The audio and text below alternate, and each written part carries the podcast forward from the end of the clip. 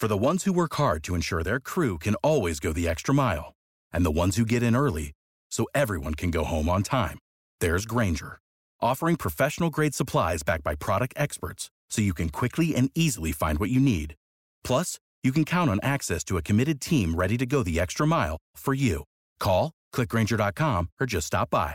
Grainger, for the ones who get it done.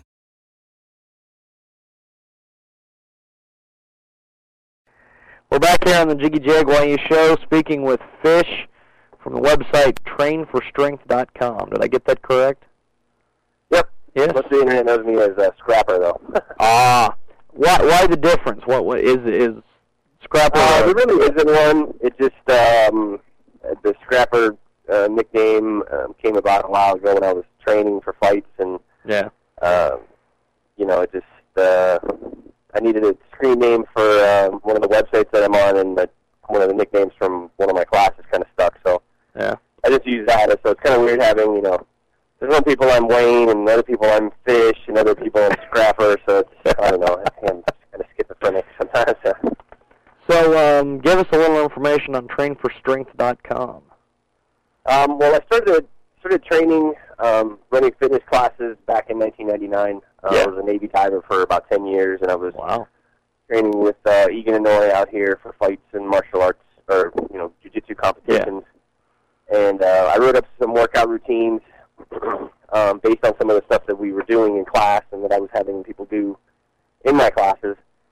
And uh, it just got to the point where you know I was literally emailing hundreds of people, and I just got really tired of doing that. So I just started the website up with the intention of just getting some good training information out there because at the time there were some good sites, but there was a lot of just so much BS marketing over the top hype that you know Yeah.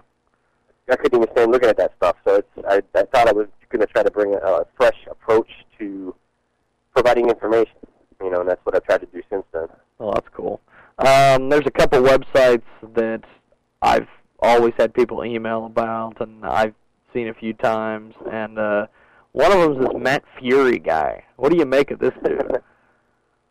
Um, I think Matt started out with uh, really good intentions, and I don't think inherently he's a bad person. Yeah. Um, I've seen some of his original stuff, uh, but I think he's just gotten so far into the marketing um, that he's just, you know, I don't like to badmouth other professionals. You Yeah. know, it's just it's one of those things where um, there's just been so many people that that are just disappointed when they spend, you know, four hundred dollars on a training program, and it's you know, a three ring binder with one sided picture copies. Yeah. You know, and it's It doesn't live up to Uh, the hype, basically.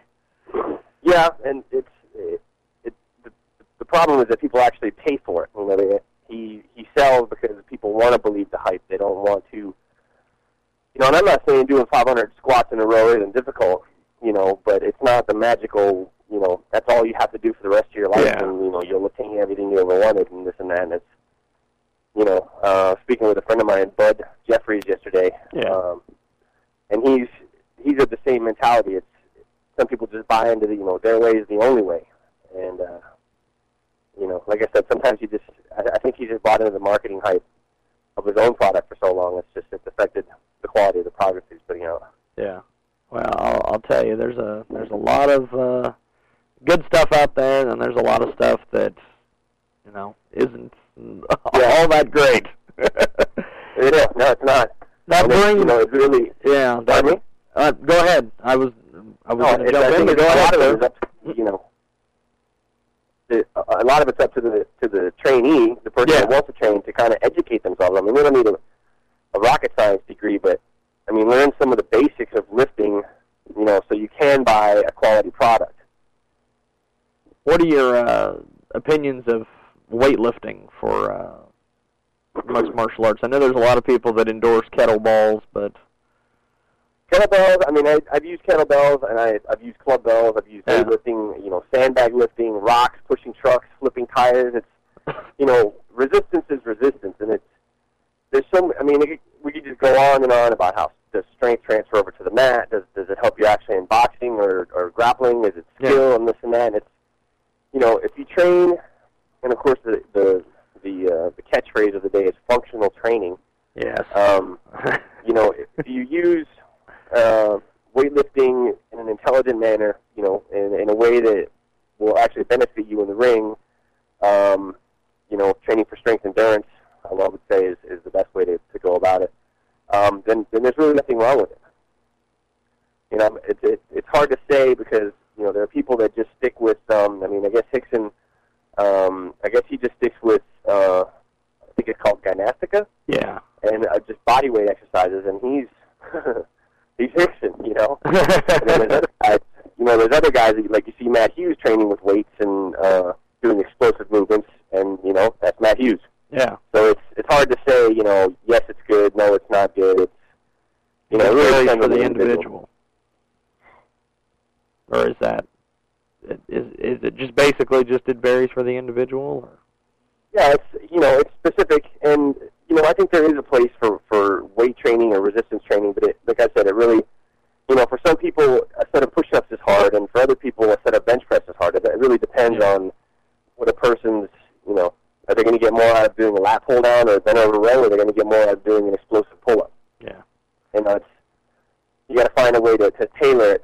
But you know, having said that, there are, I think there are too many people that they get wrapped up. They don't even know how to do a basic squat or a deadlift or a pull-up or a dip, and they're too worried about you know, I want a period periodization program that's six months long, and I want to get into every day a microcycle. That's like, dude, you can't even lift your own body weight. Shut up. You know? There you go. You're, you're trying to build a spaceship, and you know you got a set of twiddly, you know, tiddlywinks. Just be quiet. if you were to uh, design a program for somebody, what would you include in the, uh, the program? Well, like I said, it would depend on on where they're at. Um, a lot of trainers really try to throw their clients. Uh, again, they make it the program overly complicated because if it's overly complicated, well, it must be good. You know. There you go. Um, I've, I've designed uh, programs. You know, you have to uh, make an initial assessment of your client, obviously, yeah. uh, and then just work on their weak points. When I was training uh, Egan, his uh, you know he's a really strong guy, but his strength Oh, endurance wasn't wasn't that great. So I had to focus on that, and his flexibility was, you know, wasn't that great either because uh, he didn't really work on that. So we had to work on that as well. But I've worked with other guys that you know their flexibility is great, their endurance is great, but they're just not very strong. You know, so Yeah. then you work on that aspect. So it's really hard to say, oh, here's a general program. Well, let's say, for instance, you were uh, you would have been there several months ago when Royce was getting ready for his fight with Hughes. What would you have uh, done with Royce, if anything? I look at, I mean, when you look at Royce, he's, he was the, the poster boy for the Gracies because he's not uh, the picture or the epitome of physically fit. You know, Yeah. um, granted, skill-wise, he's one of the best grapplers in the world. I would, you know, I'm never taking that away from him. Yeah. Um, but I would have looked at Matt Hughes, who is a bulldog, and Oh, yeah. it's it would I would have to, you know, I'm not saying that he didn't because you know I watched his training video and it looked like he did. Um, I just don't know the intensity of of uh, what the strength training was for him. You know, um, maybe some explosive movements, uh, something to develop a little more raw power. Uh, I, I don't know if he would have had enough time to develop uh, enough strength, power, and speed to overcome Matt in such a short period of time. Um, because Matt was already, you know, phenomenally strong, and I think he just got stronger for this fight. Yeah. So, you know, it would have been really hard pressed. It would have been better to have, you know, a longer period of time to train with him. But uh, definitely a lot more strength movements, um, explosive training. Uh, like I said, I really didn't get to see his pro what he was doing. I got to see some of it, but Yeah. you know, it's really hard to say. Well, what do you uh, think of the Ultimate Fighter so far this season, with Shamrock and Tito? Uh, I don't know. It's, it's almost kind of bad, you know. I, I, you know, I saw Ken in the first UFC way back when it first came out, and I thought he was great. And you know, when I came down to Hawaii, I was actually wanted to get into shoot fighting because of Ken Shamrock. I thought Yeah. that stuff was great. But now I think you know the problem that he's got is that uh, he's got that old Joyzy boy. Uh, you, know, you better give him my respect attitude. And um, I think Tito's really capitalizing on that, and it, it's really messing with his head. And sometimes I know it's editing. I'm sure it's not all bad, but it's almost embarrassing to watch Ken get, you know, his head screwed with by Tito, who doesn't even seem to blink an eye. Yeah. But uh, the fights have been pretty good. Um, the trash talking, it's you know, it's a little. I've never been a big fan of talking smack about your opponent. It's you know, like I've told my friends, it's like it's funny to see one guy. It's like you know, my my niece was born with three stomachs and she never gave up, and this is for her. And then the next thing she's like, I'm gonna stick my foot up your ass and turn you into a lollipop and send you home to your mommy in a box. And it's like, dude, which one is it? Either you're the noble warrior or you're the jackass that's just, you know, looking to put your fist through somebody's head. Come Yeah. on. You know, it's just have some respect for your opponent and get in there and throw down. It's competition. It's not, you know, it's not personal. You can make it personal, but it shouldn't be. You know, it's just a competition. I mean, Yeah. there's been, you know, after my my my fight in Super Brawl back in '99, I bought the, my opponent a beer afterwards. It was like, you know, it wasn't like, yeah, now your girlfriend's gonna be calling me. That's right. you know, it's just like, whatever, dude. We're just two competitors getting in there doing what we love to do, and that's it. It's not, you know, it's not about my mom or your mom or any of that other crap. It's just, it is what it is, you know. Yeah. What did you think of uh, good old short fuse? I want Tito. Tito can get in line. And- Yeah, that uh, even Dana White said that his uh, his his uh, appearance wasn't that great. You know, Dana White said that, it'd just be like, dude, Yeah. him in here, it's a shame, brother. 'Cause, you know, I'm gonna go in there and dominate him, and it's gonna be a knockout. And it's like, bro, you had a hard time with a guy that knows shit about jiu-jitsu. Come on,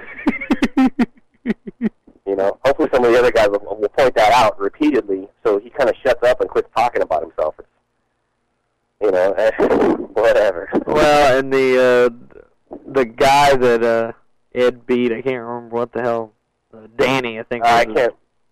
Uh, Anand or something like that. yeah. Anand? I can't- he uh, he was like, "I'm an ultimate fighter now." And it's like, uh, what? yeah, you had one fight on the show. Uh, you know, I'm assuming due to the fact that he fought on the old the the actual TV series, he probably will get to come back because that's one of my uh, pet peeves with these uh, reality shows that are athletic type, like uh, this or Tough Enough. When uh, Vince had that for WWE, it was like no matter what happens, everybody gets a job. yeah, he'll probably come in and you know he'll be a, a ring ring buster for some guy that's Yeah, coming. he'll be on like an Ultimate Fight Night live some week. Uh, They like should, you know what they should do is get all the losers together and have them up. like a loser's That would be bracket. Well, I'll go at it just for the hell of it. yeah.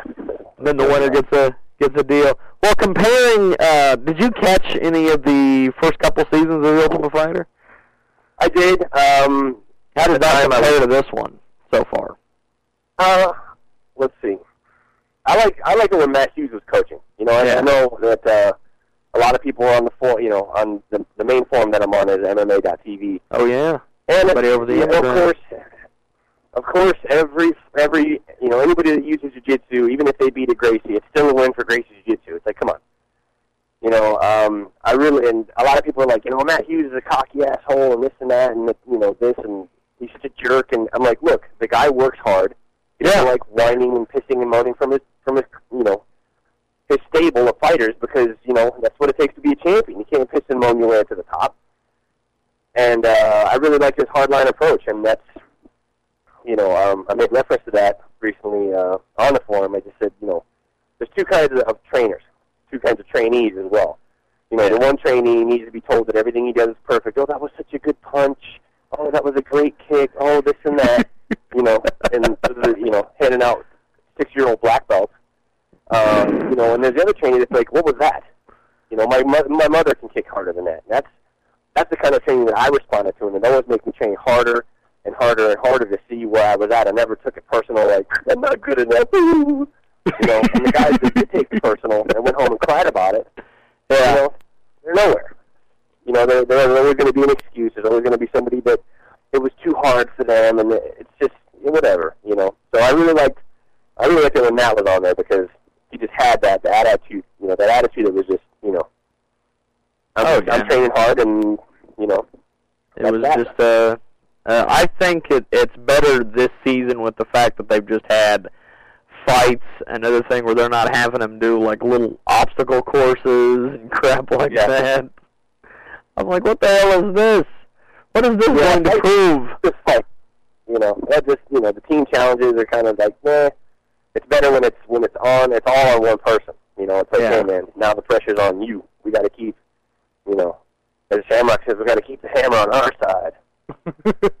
So it'll be interesting to see what happens uh, this next show. You think Shamrock, when he fights Tito, is going to be able to do anything? I know we talked about this off air yesterday, but I don't. I don't going to be able to do anything against Tito.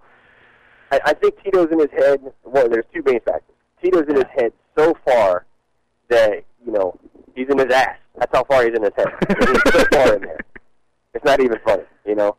And two, um, I think uh, just going by the way, and I'm sure Ken is is a good coach. I mean, he's got he's had Yeah. good fighters, you know. But the fact that he brought in a nutritionist, you know, um, instead of a grappling coach, uh, you know, I know he brought a boxing coach in, but you know, apparently the guy is kind of I don't know, they don't know anything about him. And, Yeah. and Tito brought in, you know, a phenomenal grappling coach, oh yeah, you know, and a kick-ass box coach, boxing coach. So that that tells me, from a training standpoint, that you know Tito's not afraid to learn from other people. He's, Yeah. You know, he realizes that the sport does evolve. He doesn't have all the answers, and there are people that are better at certain aspects of the game than he is. Whereas Ken, I think, you know, he feels that he really can't be taught anything about fighting. Um, maybe with his with his nutritionist, he can be told about you know how to eat and things like that. But as far as skill, uh, the skill to beat Tito, I think it was pretty evident last time that he was- just got you know stomped, which was really really bad to watch. I mean, he had lumps Yeah. on his lumps. It was bad. it's just You know, uh, so I really don't see it being any different this time. I think you know Tito's uh, smack talk is going to get to Ken one more time, and he's just going to lose his composure. He's going to blow his load, and Tito's just going to you know yeah. hurt him.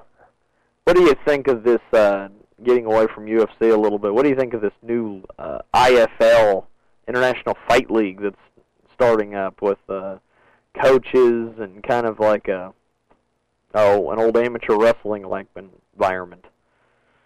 Um, I haven't really seen too much about it, but anything that you know, I've read a couple of things about it, and everybody's had positive things to say. Um, anything that helps guys uh, fight more often, you know, Yeah. I think is a good thing.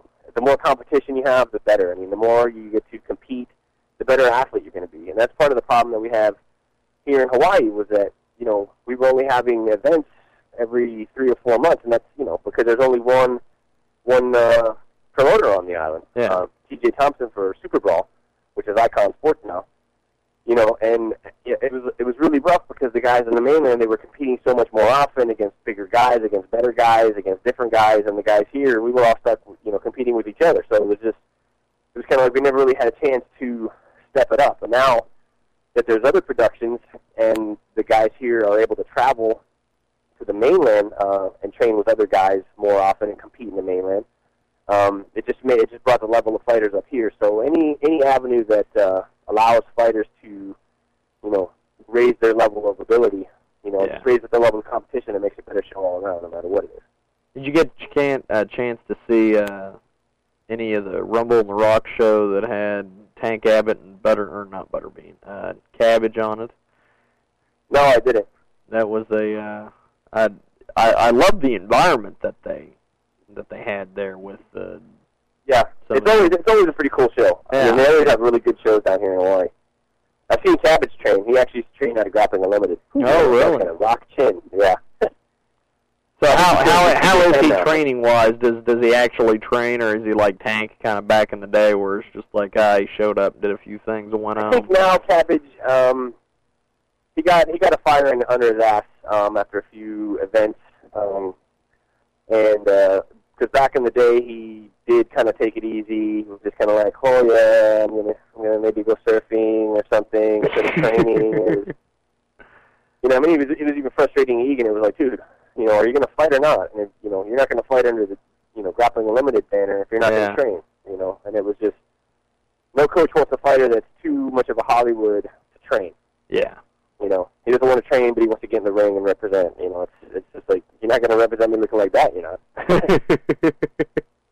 Do you think that uh, Egan and uh, Relson will ever resolve their their issue? I know I, I read some things on the internet so. and talked to you, and just I. Where does that all start, stem from?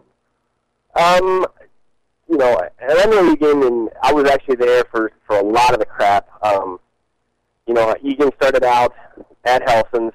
Uh, he was only there for eight months, and from what I understand, this all started over uh, Egan and Ensign wanting to train with other instructors.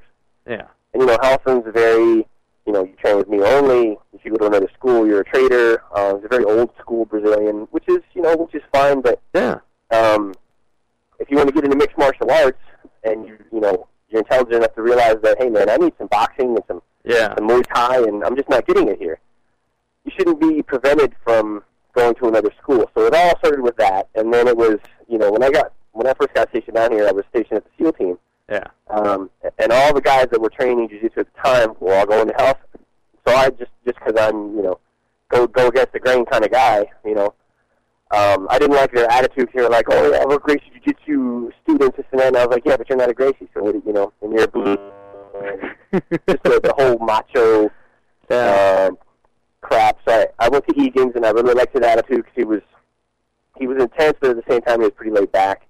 Um, so I started training with him, and then it was just you know, I don't know, there was a rivalry with the students. I mean, we'd go to competitions, and there was all kinds of smack talk in the bathroom, and you know, some guys were actually trying to hurt each other. wow. Um, and you know, I was at competitions, and I'm sure I, you know, I think Relson's settled down a little bit now. But I mean, I've been to competitions where he's actually overturned decisions for his students. Um, it was really frustrating for us. Um, I was there at the Pan American Games where the whole riot broke out. Um, it was just, you know, I was there for the lot for the uh, the restraining order after Relson got a, a rock thrown through his window. And the thing is that, you know, Oh my God. Told us, yeah, it got it got really bad here for a while. Oh man, it's like gang warfare down there. Yeah. Well, it was just you know there was a lot of animosity. Um, Yeah.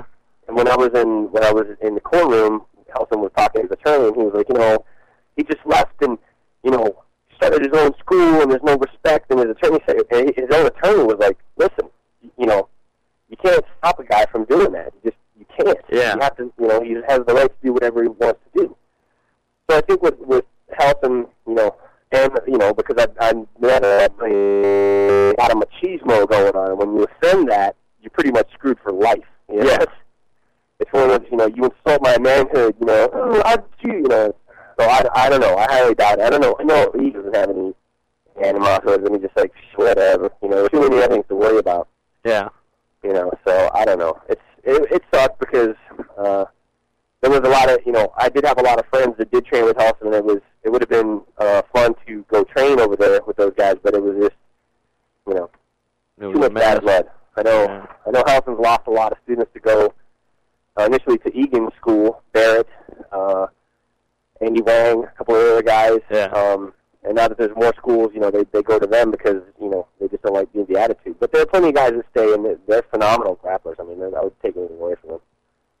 Well, one final uh, thing I want to get to you with, and that is the internet and MMA. Is has the internet been a positive thing all the way through, or has it just the you know the past couple years gotten more negative? What's your views on that? Um, it's ki- it's it, it's never really all good or all bad. Um, yeah, You know, I've seen it- it's great when uh, a fighter, even an amateur guy, you know, he fights somewhere in, in frickin' Iowa, you know, and he gets on the forum and he's like, "Hey, I won my fight," and you get, you know, maybe 25 people are like, "Dude, congratulations." You know, he might not get that back home. yeah, So for a guy that's up and coming to to have to feel like he has fans, you know, feel like he has somebody supporting him, feel like somebody's backing him in his training, and he's not just training for you know for nothing. yeah, Um, I think that's a really positive impact. I, th- I think it's the um, the fact that you know we can analyze fights and people are becoming more educated about uh, MMA, and it's not so much of you know two men enter, one man leaves in a bag. You know, I think the, the exposure has really uh, matured the sport to a level that it, it will be uh, acceptable mainstream, and, and it's getting there.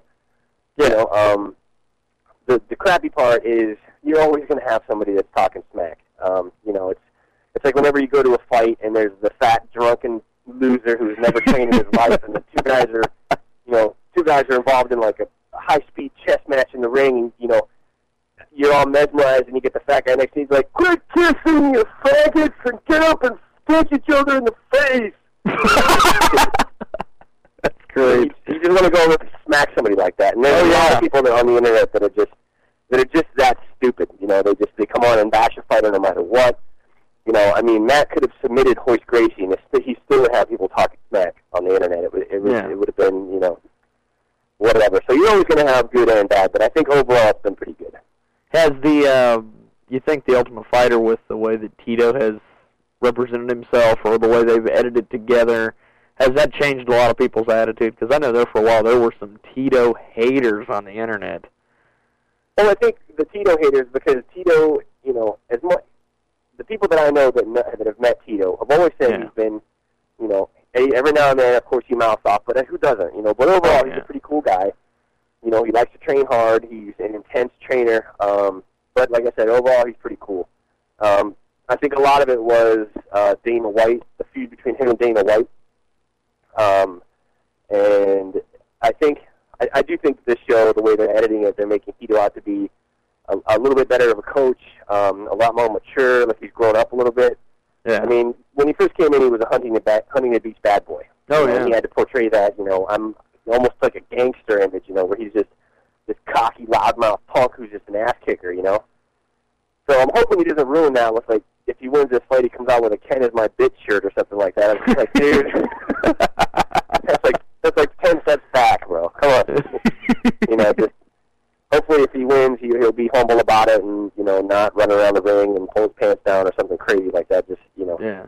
keep up the positive image because I think that'll keep him in the UFC.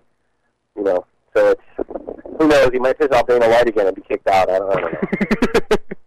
well, with the uh, the internet being so prevalent with MMA and boxing and everything, and I notice now it's doing more boxing, bringing boxing up a little bit, which is cool. But uh, Yeah. you're involved with you, you post on the underground forum and everything. What is Right. your impressions of this Kimbo Slice character?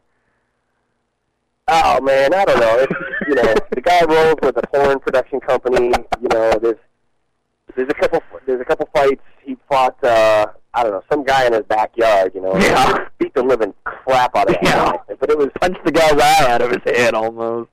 right. But then he fought. uh Was that Shannon Ritch? Yeah, that or uh, Gannon or something. I don't know. It was Shannon. Yeah, of Shannon Shannon or Sean something. or- and, yeah. You know, it was obvious that if Shannon could have taken Kimbo to the ground, he would have gotten totally screwed. You know. Yeah. Um, the fact that they kept it, of course, you know, Shannon looked like uh, what's that guy from the Goonies? Um, I know what you're talking about. I just can't think of the name. the big monster. Somebody posted a picture of, of it on the internet after the fight. I mean, there was, the guy had lumps all over his head. You know, the, the caption was like Rocky Road. So, you know, he got worked pretty good. But afterwards, I mean, he looked like he looked fine. You know, but he's a brawler. He's got some good boxing experience. But you know, I, I don't ever see him getting in mixed martial arts or doing professional boxing. Yeah. Well, I didn't know if he would become uh, kind of a pop culture MMA guy like Butterbean or Tank or I don't. I think he's Yeah. an underground. You know, some of these guys. icon. I think it would be nice to see a Butterbean Tank fight. I think you know a lot of the uh, non-mainstream fans might be brought in for something like that, but That might be cool. I don't know. and then I and then I was thinking, you know, hell, Kimbo, we'll put Kimbo in there with Tank. People want to see those two just slug it out. Yeah, that would be actually probably a better matchup. That that would be the uh, that can be you know the one of the. The ultimate felony fights uh, there you go. for competition. Well, Fish, it's been uh, interesting interview. We'll have to uh, have you back on again. I'd like to have you on sometime when we uh, have another one of our frequent guests on Taku on. Yeah. I think that could be an interesting uh, talk. It could be an interesting conversation. on my website. The uh, it's Yeah. Taku's intervals. the intervals. So- What? Real quick, what what are your impressions of that? Have you tried it before? Is it? Intervals? Oh, it's it's, it's awesome. I mean, it's, Yeah. it's what you know. I've been doing it in my classes for a long time. Um, and basically, just a lot. I mean, it's more realistic way to train for for fighting, in my opinion, grappling, uh, combat sports, because you're training yourself to go at a high intensity, uh, actively rec- recover or rest, and then go again, and go again, and go again, and go again. You're not Yeah. you're not going to be able to sprint, you know, a full mile straight. You could probably sprint a quarter mile, jog a quarter mile, sprint a quarter mile, jog a quarter mile, and then sprint the last one. You know. Yeah. So the way that Taco Intervals was set up, and the way that a lot of my workouts are set up, is that you have a period of high intensity uh, activity. You know, maybe you're doing kettlebell swings or club bell swings, or you know, you're pulling on a resistance band as hard as you can for a shorter period of time, um, and then followed by either a sprint or a jog, and then you do another set, and that that allows you to put more effort into each set. Yeah. Um, so it's it's a, you know it's been shown to be more effective um, than some traditional long, slow duration training like jogging. Um, you know, it, it, I think it's great. You can apply the principle to pretty much anything. Well, that's cool. Uh, trainforstrength.com is a website. Fish has been our guest. Appreciate it, man. I will uh, catch up with you. Definitely for uh, broadcast, and we had uh, we had some interesting uh, extra time come available. So I wanted to be, I wanted to get our guest in here early. The fantastic David E.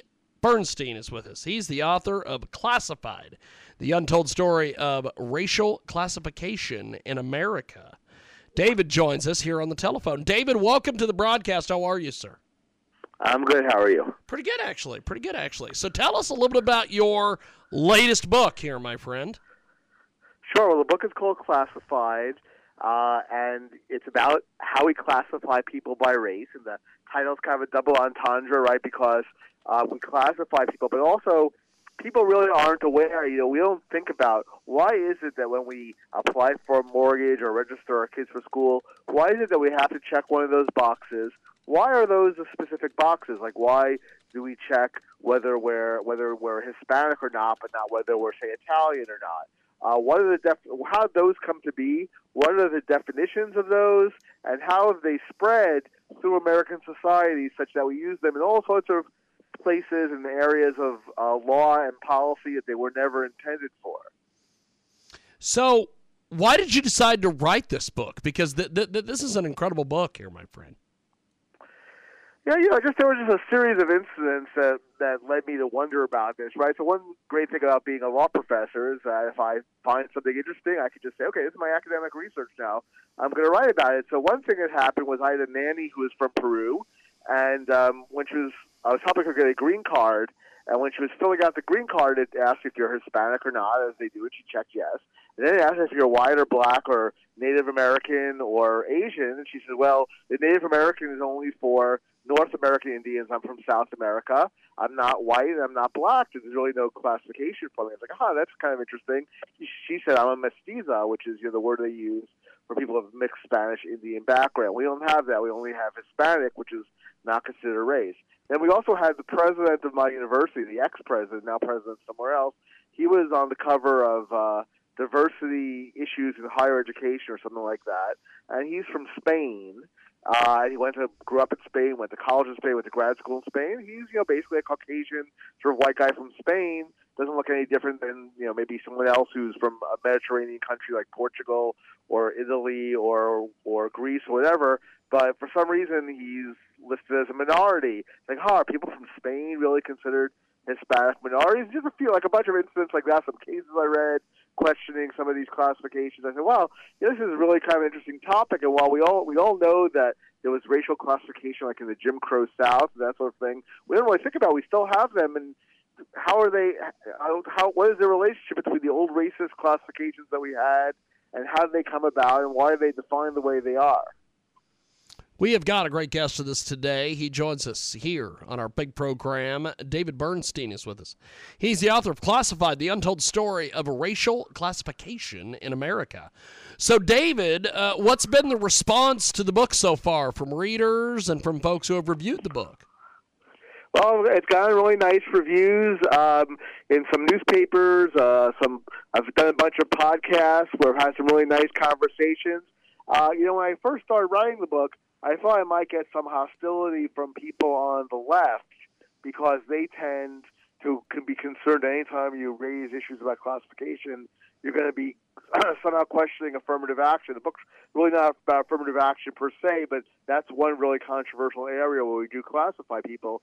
But it turns out that since I started writing it, and there's been a lot of people on the left who are saying, wait a second, why are we talking about people of color? You know, someone who just immigrated here 10 years ago from Mexico really doesn't have the same experiences as someone whose family's been in the United States since slavery times and was subject to Jim Crow and all that. Or why do we put people from India in the same category as people from the Philippines? Or why are people who are white but Hispanic put in the same category as people who are, you know, mostly of Indian origin and look, you know, darker and so forth other spectrums? And we, we, maybe we should talk about anti-blackness instead of racism more generally. Maybe we should recognize that American Indians and uh, Black Americans have been subjected to really different levels of racism and violence, and you know groups that have mostly immigrated here since the 60s and 70s. So there's actually a lot. Of, so I think. Uh, so to sum up, I think I mean there's been a lot of interest. I've got more interest, I'd say, from uh, people on the right, but I think uh, I've gotten very respectful hearings across uh, the political spectrum because it's a really interesting topic that people are just are starting to think about more. And you know, as the country becomes more diverse, and we have all we have not just all these different groups, all different subgroups. Uh, there really is this question: Should we continue to use uh, sort of crude classifications that were uh, really created by the government officially in the 1970s when the U.S. was a really very different country? We have got a great guest with us today. Um, David, I am going to have to get you back on. We have some late breaking news we have to go cover. But, uh, David, before we let you go, how do we get your book? So you can you know, go to Amazon.com, look for the book uh, Classified. Okay, well, what we were originally going to go do was we had Senator Scott, Senator John L. Scott Jr., he was going to be coming on to talk to us about uh, an initiative that is uh, going on. And we have been trying to get him on this program for I don't know how long. And apparently, it's not going to happen because I got rid of our previous guest that you just heard, so we go to John Scott. John Scott's nowhere to be found. So we are going to go to a best of here on AMFM247.com. Okay, there we go. Welcome back to the Jiggy Jaguar Show. I'm speaking with the legendary Flex Wheeler. Flex, how you doing, buddy?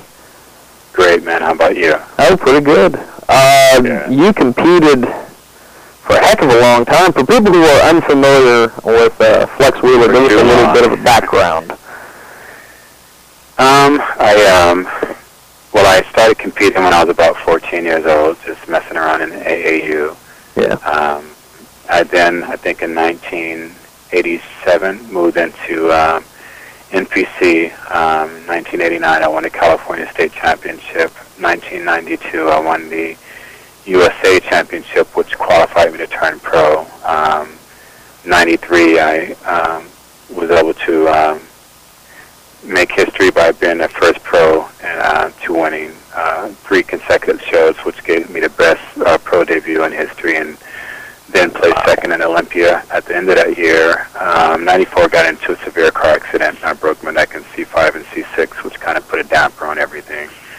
Um, from there, I started making my way back and um, was able to actually um, break more records. Uh, I'm the only person who won the Arnold Classic uh, four times.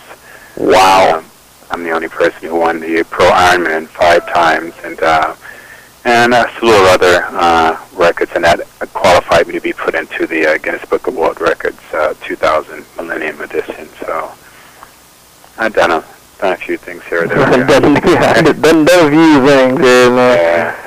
Uh, why do you think you never was able to win a Mr. Olympia title?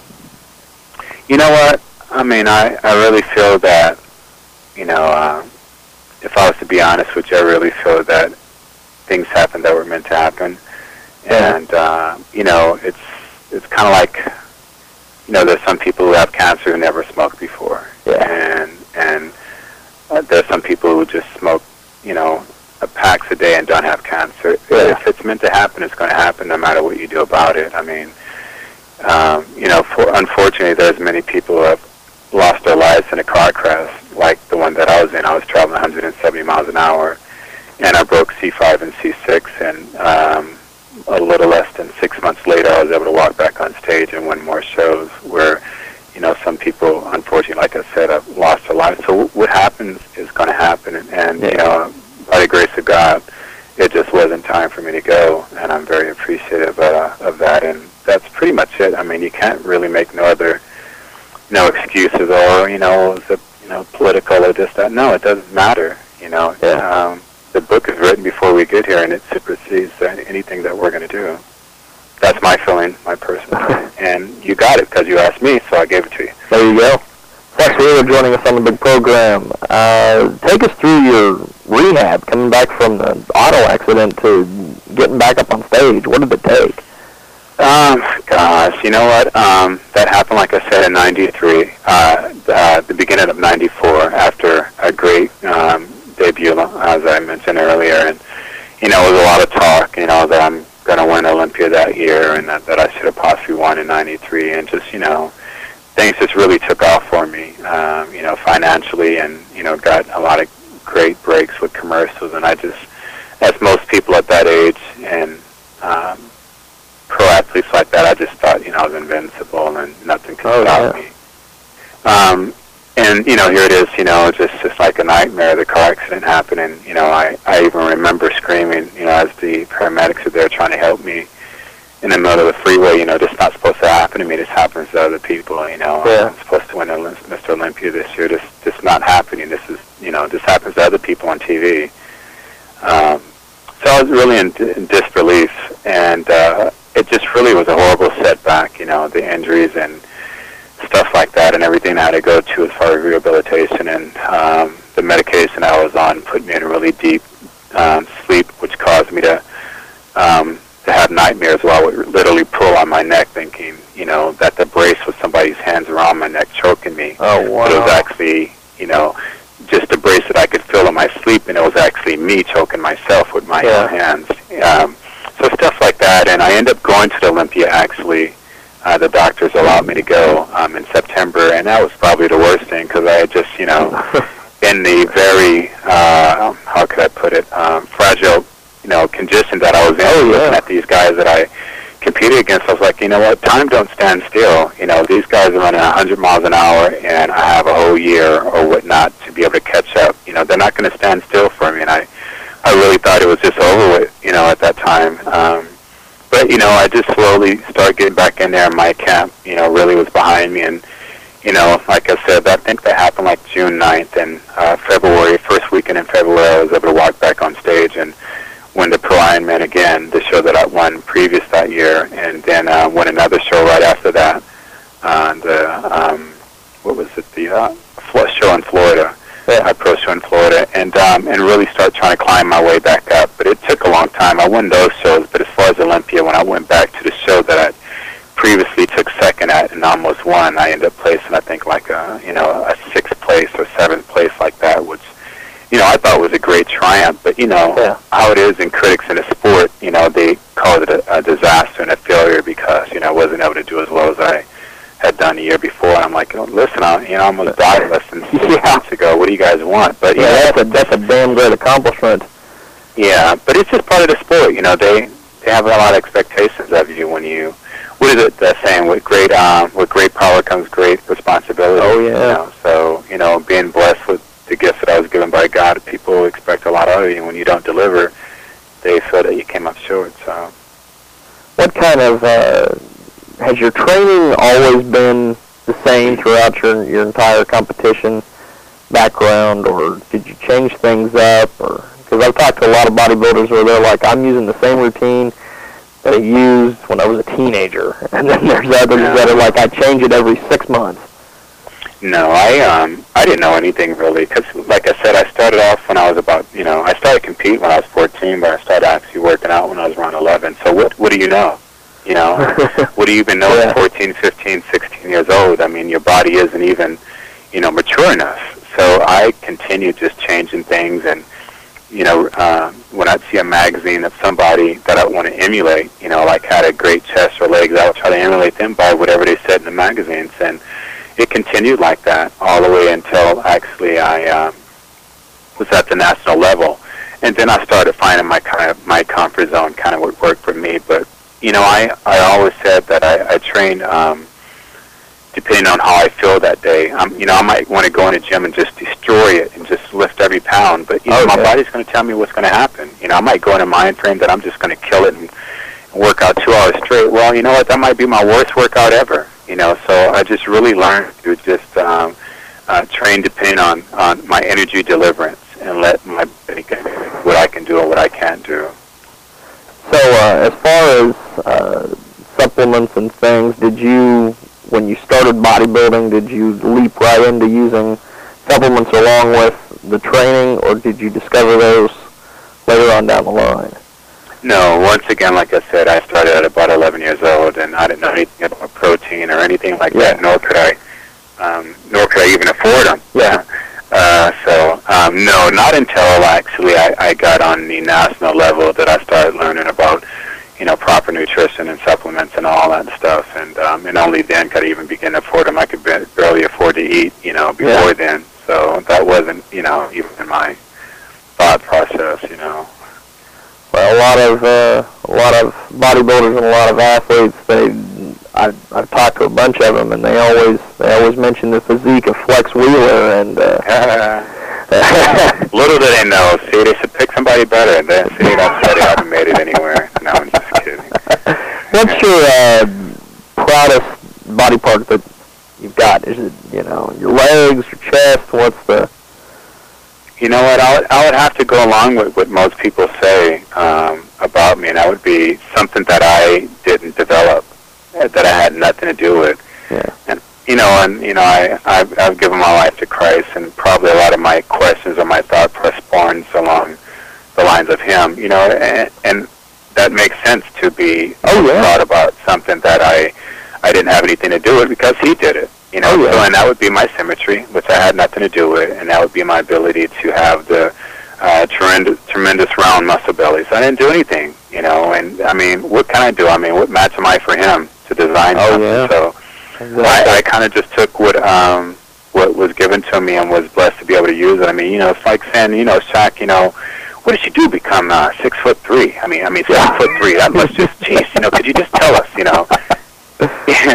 you know, uh, uh, asking Jordan, how how did you just get that tenacity? How did you just get that just tremendous, you know, focus and how could you leap like that? You know, most most of the things that a person is unbelievably talented, it has nothing to do with them.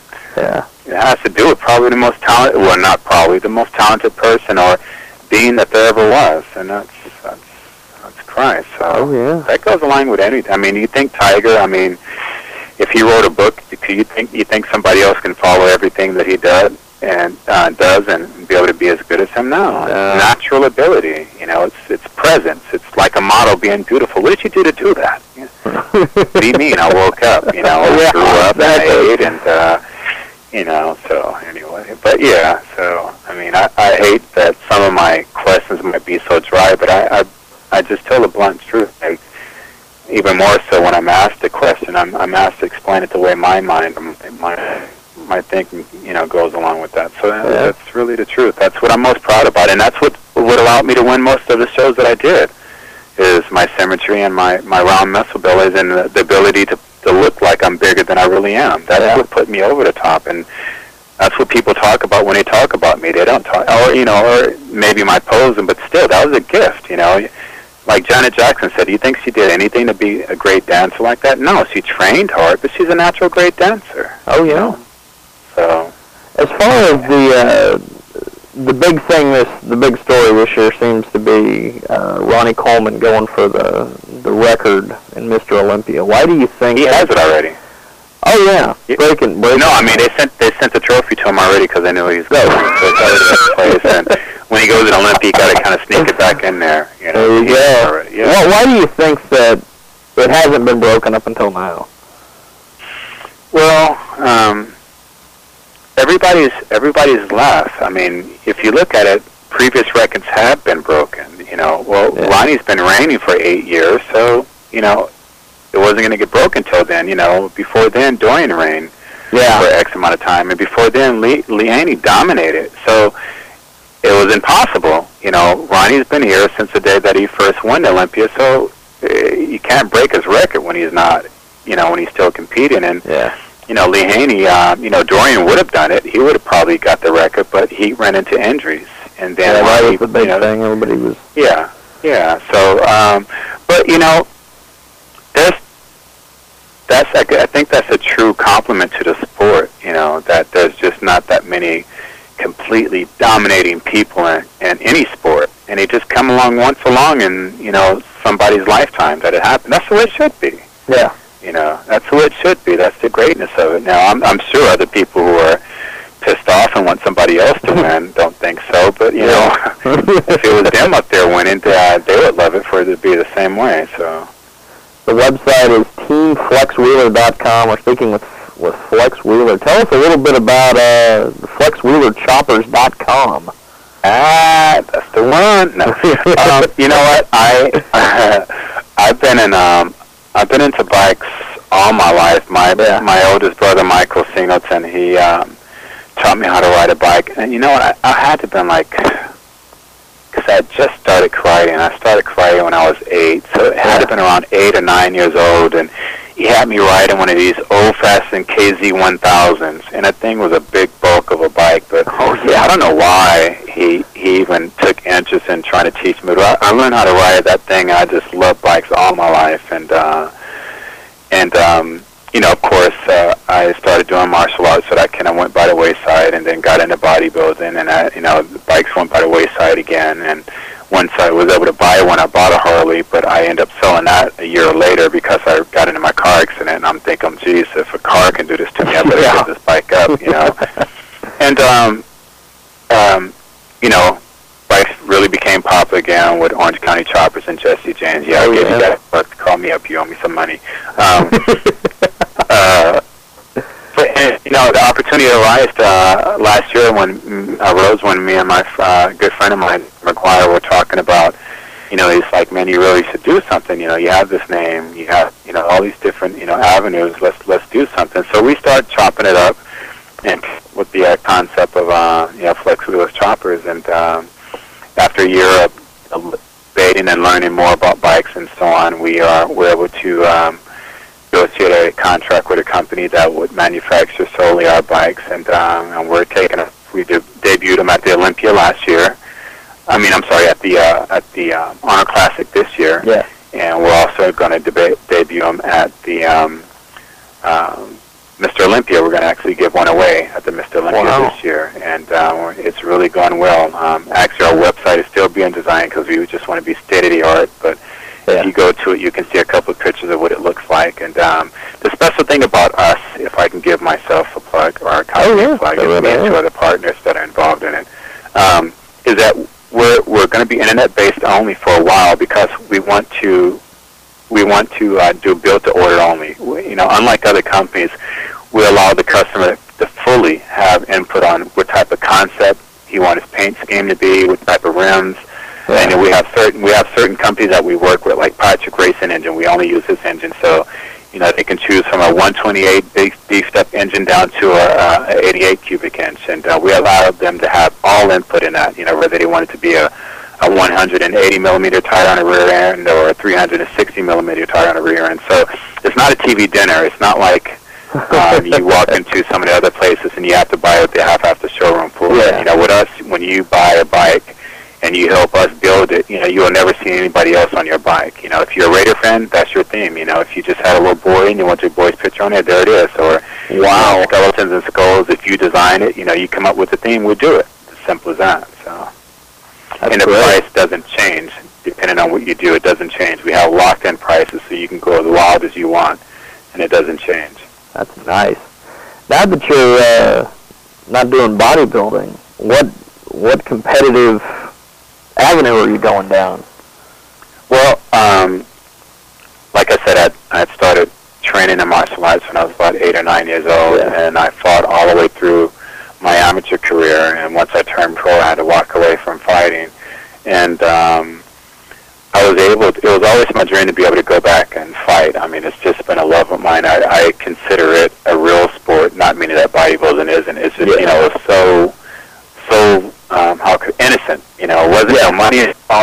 and it wasn't really. I didn't know of any political things I was involved in, and I just just like oh, feels like a high. I guess to with somebody who would take some type of drug. I mean, just to be able to get out there and fight, it did the same thing for me. I'd just be as high as as a kite. Um, so last year I was able to get invited to do a challenge uh, uh, fight at the Arnold Classic last year, and uh, I started training in preparation for that. Actually, I had been training already just to get back in shape and everything.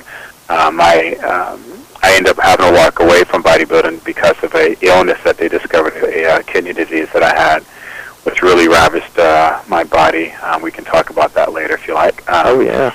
but it really forced me to have to get myself back in shape. So I used martial arts to help do that, and in doing so, um, you know, um, uh, Arnold Schwarzenegger and uh, some other people found out that I was training. They offered me to come back and do an exhibition fight at the Arnold, you know, and from there it actually turned into a real um, title fight, you know, because all the talk. Wow. and This, that, and other. So that was kind of scary. So I was able to go back, and uh, I, I I consider myself a collector of records. So now I I was able to collect another record uh, only by the grace of God, but I was able to uh, win that. So I was the first person in history to have two different titles at the Arnold Classic, being the first person to ever win the, the martial arts challenge um, um, fight, which I won, and then also have an award record for winning so many titles there. So um, that went Dang. well. So You're so well, you know what happened? It was funny though, and I'll say real quick. What happened Yeah. after that is I started getting all these UFC challenges and these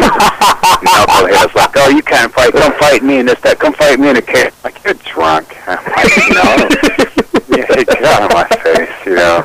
Uh, but it's just uh, something that I love, you know. And, and actually, I was going to fight again and uh, defend my title again, and um, I got offered a new position at another job, and I ended up taking it and being a president of an entertainment company, Entertainment. oh wow. And uh, I just wasn't able to put the type of training in. It's like, you know, if I go in there and I get knocked out, that's fine. It doesn't bother me. I mean, you, you're asleep. You don't know any better Yeah. anyway until you wake up. but if, if it happens uh, because I didn't train properly and I get defeated by somebody that, you know, I shouldn't have, that would kill me. Um, so I'm like, you know, let me just back away from this. I have my little fun. You know, I can have fun now and just go and train and fight and, and possibly get knocked out not in front of, you know, 70,000 people. You know, I might not, you know, Yeah.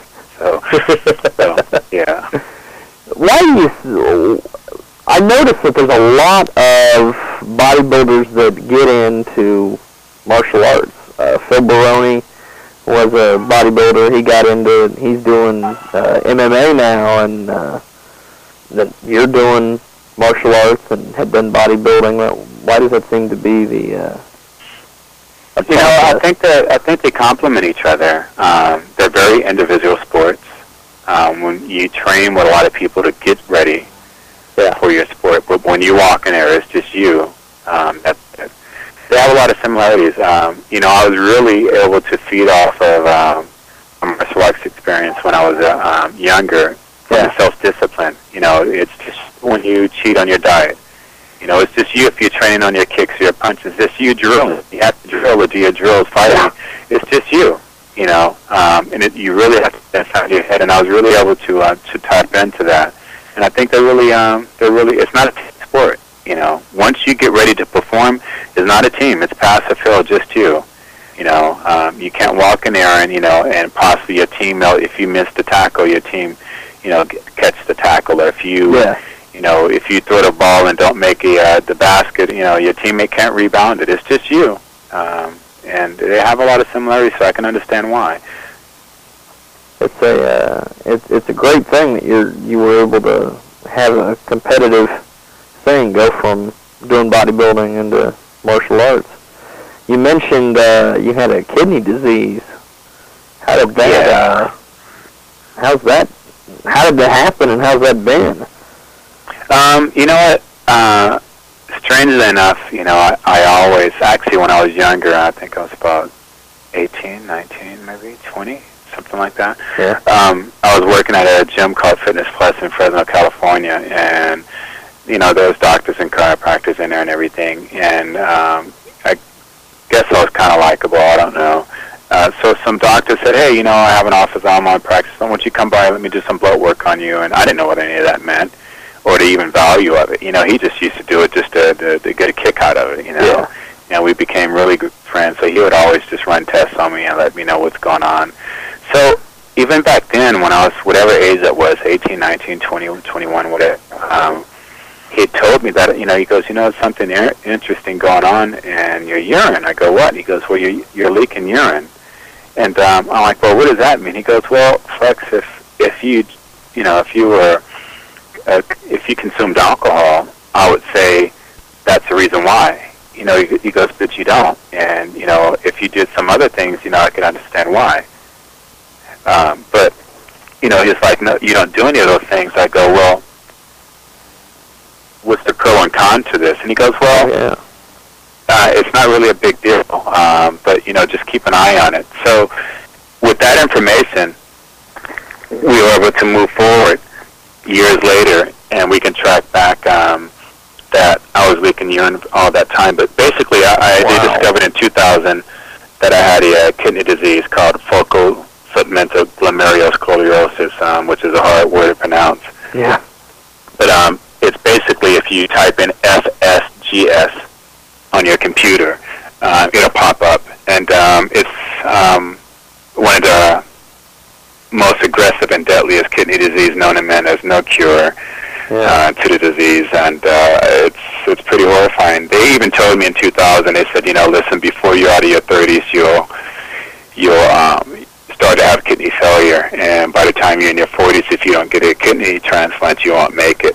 And at that time, they they couldn't mention to me, but they told me that there are two other pro basketball athletes who had the same disease, but they couldn't mention their names because those athletes couldn't come forward. Yeah. And you know, my first question was, you know, was this due to my sports technology u- utilization of uh, of drugs? And it's like no, because we also know of children, and we know that these athletes that we're talking about now don't use them either. So Yeah. those two athletes were Alonzo Mourning and um, Sean, I think Sean Elliott, if I'm yeah. pronouncing the name yeah. right.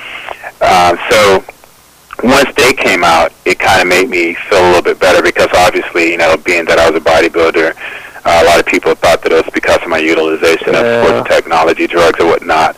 But um, I had already knew that it wasn't. But you know, that's that's the way public is once again. Yeah, you know, seems to be the. so yeah. But you know, we're only human, so you know. And uh, so anyway, um, that was really horrible. I got sick a lot.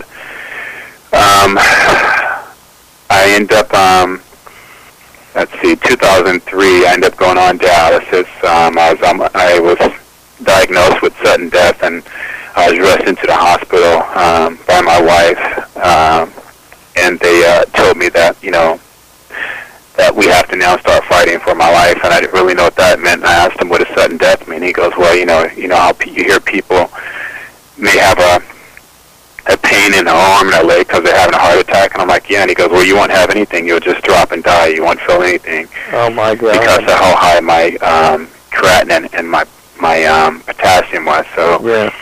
started getting dialyzed and just kept getting staph infection after staph infection and just really not nice. But anyway, um, in September of 2003, um, a young lady in my church uh, donated me her kidney, and I had to transplant um, in 2003, and uh, that was not too good of a situation. I ended up having 11 surgeries in nine weeks, uh, trying Wow. to save my life. So I was in a hospital in and out for about a year.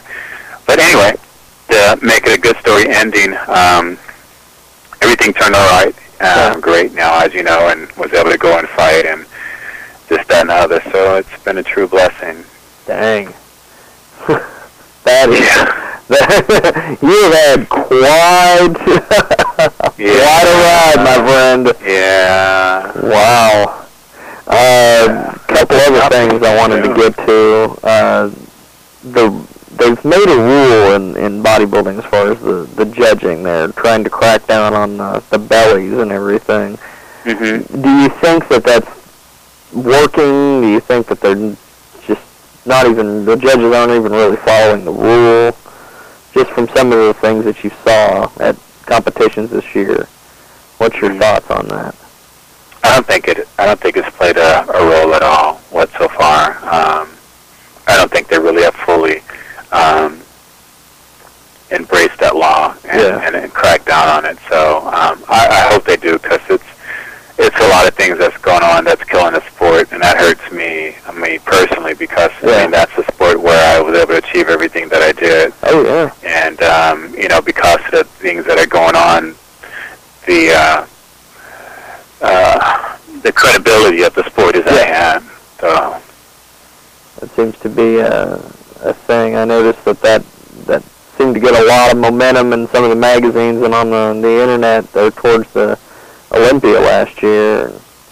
Then it seems like people are ramping that up again this year, getting ready Right. for the for the Right. Olympia again. Uh, and they need be. I, I, would, Oh, I yeah. would definitely advise the viewers and the fans to, to, to loudly speak their opinion and, and Yeah. let them be heard because nothing will be changed unless that happens. And uh, the final thing I wanted to get to was I wanted to get your thoughts on the uh, Craig Titus situation. Uh, that you know that was real shocking when it happened because it seems like that bodybuilding just seems to whenever it gets any type of mainstream press, it's usually negative. Right. Yeah, that is true. Um, but I mean, that's that's like what the media is kind of all about. You Yeah. know, they really highly publicize bad things, but not the good things. I wonder how many great things have happened this year that they didn't publicize at all. But Oh yeah, you know, and I work for an international magazine. I work for Muscle Development, where I write for them. I have a couple of columns I write per month. Um, so, fortunately, they um, allow me to be able to speak my my mind clearly on how I feel about things. But as far as the the Craig Titus things, you know, it's interesting that you ask, as I have a real different point of view than most people.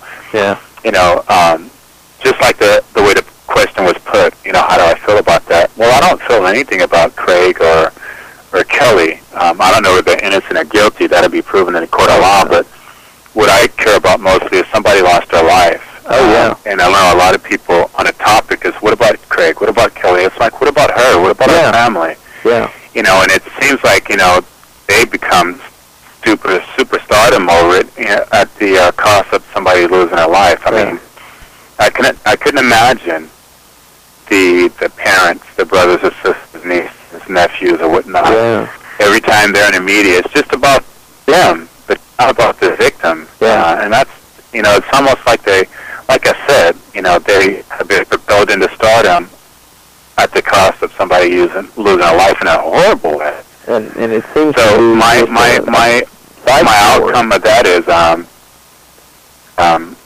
if they're guilty, then I hope they're punished by the full extent of the law. Yeah, If they're not, I hope they're vindicated and and that the, the truth be found. But my last comment is that you know very seldom do we ever really find out what really happened, whether Yeah. a person is convicted guilty or not. You know, it's you know you end up walking away. What was that the truth or not? You know.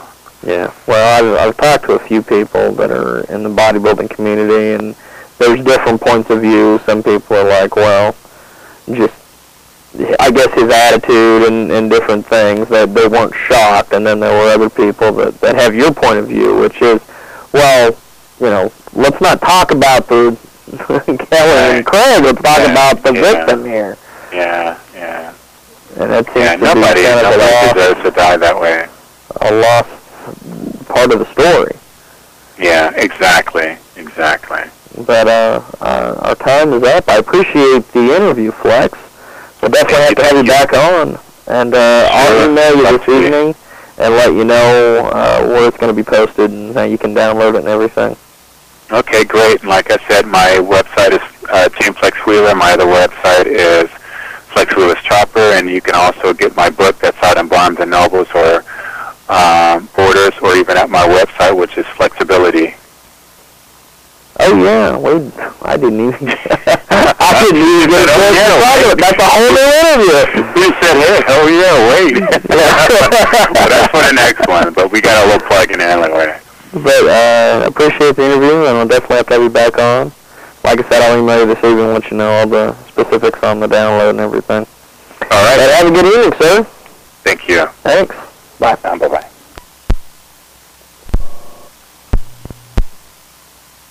With the Lucky Land slots, you can get lucky just about anywhere. This is your captain speaking. Uh, we've got clear runway and the weather's fine, but we're just going to circle up here a while and uh, get lucky. No, no, nothing like that. It's just these cash prizes add up quick. So I suggest you sit back, keep your tray table upright, and start getting lucky. Play for free at LuckyLandSlots.com. Are you feeling lucky? No purchase necessary. Void where prohibited by law. 18 plus terms and conditions apply. See website for details.